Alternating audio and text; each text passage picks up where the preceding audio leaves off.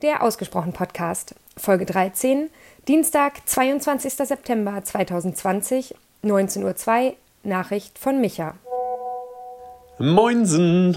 So, ich habe noch eine Nachricht. Ich bin gerade im Flow. Ich weiß, dass du heute eigentlich dran wärst, aber ich habe eine Idee, die Kommunikation betrifft und dem Kontext Ehrlichkeit zugeteilt werden könnte. Und du weißt ja, dass ich so in diesem Kontext Radical Honesty unterwegs bin und mit einigen Menschen zu tun habe, die das auch sehr stark ähm, praktizieren. Ehrlich zu sich selber zu sein, ehrlicher zu anderen zu sein, Gefühle auch auszusprechen, auch in diesen Gefühlen, ob sie in Anführungsstrichen gut oder in Anführungsstrichen schlecht sind, das auch durchleben zu können und ja, in Verbindung zu bleiben in diesen Momenten, wenn zum Beispiel mal Wut ausgesprochen wird oder Ärger oder ähm, ja auch vielleicht mal ja, jemandem ja, sexuell hinzu, wie sagt man, sich hingezogen zu fühlen, genau, Attraction. Und ich habe mir vorgestellt, wie das sein kann oder wie man das gut hinkriegen kann, sowas aus dem Trainingskontext rauszukriegen in den Alltag. Weil es ist ja relativ einfach, wenn man ein Wochenende oder auch eine ganze Woche so ein Retreat macht, ein Radical Honesty Retreat und dann, keine Ahnung, 10, 20 Leute hat, die die Sprache kennen, die die Routinen kennen, die wissen, wie man dann auf seinen Körper achtet, was mit dem los ist, ob man schwitzige Hände kriegt, weil man sich für irgendwas schämt oder Angst hat, irgendwas auszusprechen und dann aber das doch ausspricht und dass der andere dann auch keine Vorwürfe zurückmacht, sondern einfach mal still ist und guckt, was passiert.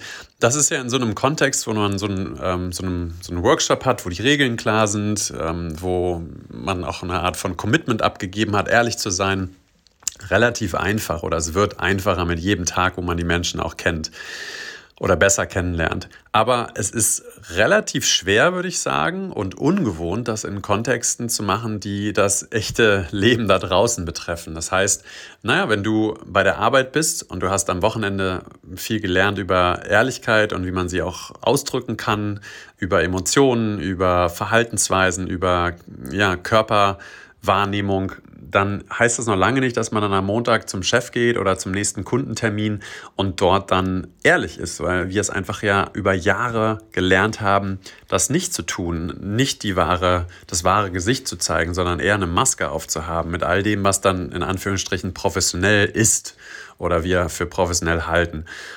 Und ich habe so gedacht, wie cool es wäre und wie, wie ja, wie leicht es möglicherweise auch sein könnte, wenn man, und ich nehme jetzt einfach mal den Paarkontext, du im Paarkontext jedem Partner fünfmal am Tag so eine Joker-Karte gibst, im Sinne von fragen zu dürfen, an was denkst du gerade? Ist ja so eine beliebte Frage bei Frauen. Ich weiß, das ist jetzt Klischee, aber ähm, ich habe die Frage schon sehr häufig im Leben gehört und äh, gestehe, dass ich einigermaßen überrascht manchmal war und manchmal auch nicht das gesagt habe, was in diesem Moment gerade durch meinen Kopf gegangen ist.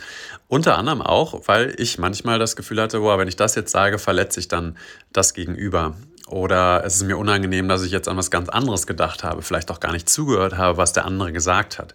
Und ich fände es aber mega cool, diesen Situationen ausgesetzt zu sein. Will heißen, wenn, ähm, ja, stell dir vor, Sarah und du, ihr habt jeweils fünfmal am Tag diese Frage frei, an was denkst du jetzt gerade?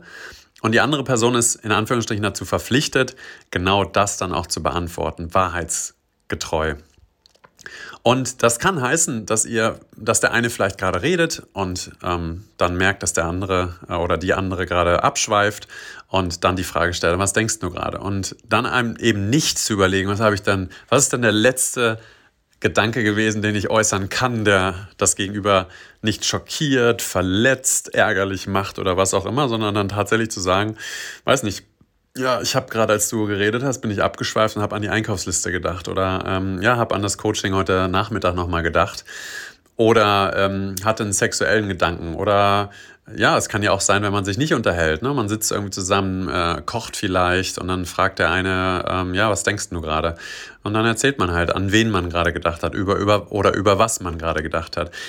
Und wenn es dann unangenehme Gedanken sind, dann auch in dieser Scham oder Schuld oder in der Angst zu bleiben, dass das, was man jetzt äußern wird, irgendwas anrichten mag. Und dann aber zu wissen, hey, die Regeln sind, und die kann man sich ja dann weiterspinnen, okay, wenn ich die Wahrheit sage, dann darf ich auch nicht verurteilt werden für das, was ich denke, weil Gedanken halt da sind. Die können wir uns ja häufig nicht ausdenken. Ne? Also wir können uns ja nicht wünschen, was uns in den Kopf geht.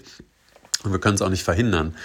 Und ich fände es ein cooles, ein cooles Projekt irgendwie, das vielleicht ja, mit dem Liebsten oder der Liebsten, das kannst du ja, du kannst ja Sarah mal fragen, was sie sagen würde. Ähm, und ich fände es cool, wenn ihr das mal ausprobiert.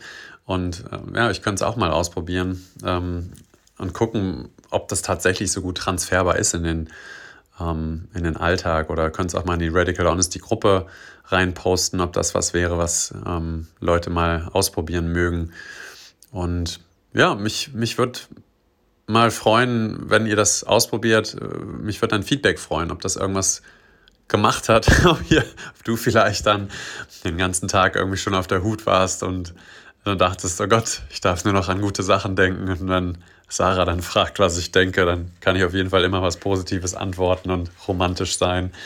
Ja, oder ob das tatsächlich irgendwie dazu führt, dass man sich auch selber in Anführungsstrichen erwischt, halt vielleicht häufiger an die Arbeit zu denken oder häufiger an eine bestimmte Person zu denken oder häufiger eine bestimmte, bestimmte Fantasie hat, äh, sei sie sexueller Natur oder eben nicht sexueller Natur. Da ist ja ein weites Feld aufgemacht. Ja, und dann einfach zu gucken, was das verändert in der Beziehungsebene und im Vertrauen und in der Transparenz und in der Ehrlichkeit eben. Das fände ich spannend und ähm, ja könnte mir vorstellen, dass das häufig zu Überraschungen führt, aber auch zu mehr Verbundenheit, weil man dann über die Dinge einfach spricht, die gerade relevant sind oder an die man gerade denkt, die einen gerade vielleicht berühren oder ähm, ja auch beschäftigen. Ich glaube, das ist, das kann gut, es kann von, von Vorteil sein, könnte ich mir sagen, äh, könnte ich mir vorstellen. Genau, das ist mir durch den Kopf gegangen und ähm, ich freue mich über Rückmeldung, aber auch natürlich über die Antworten zu meinen anderen Fragen. Grüße!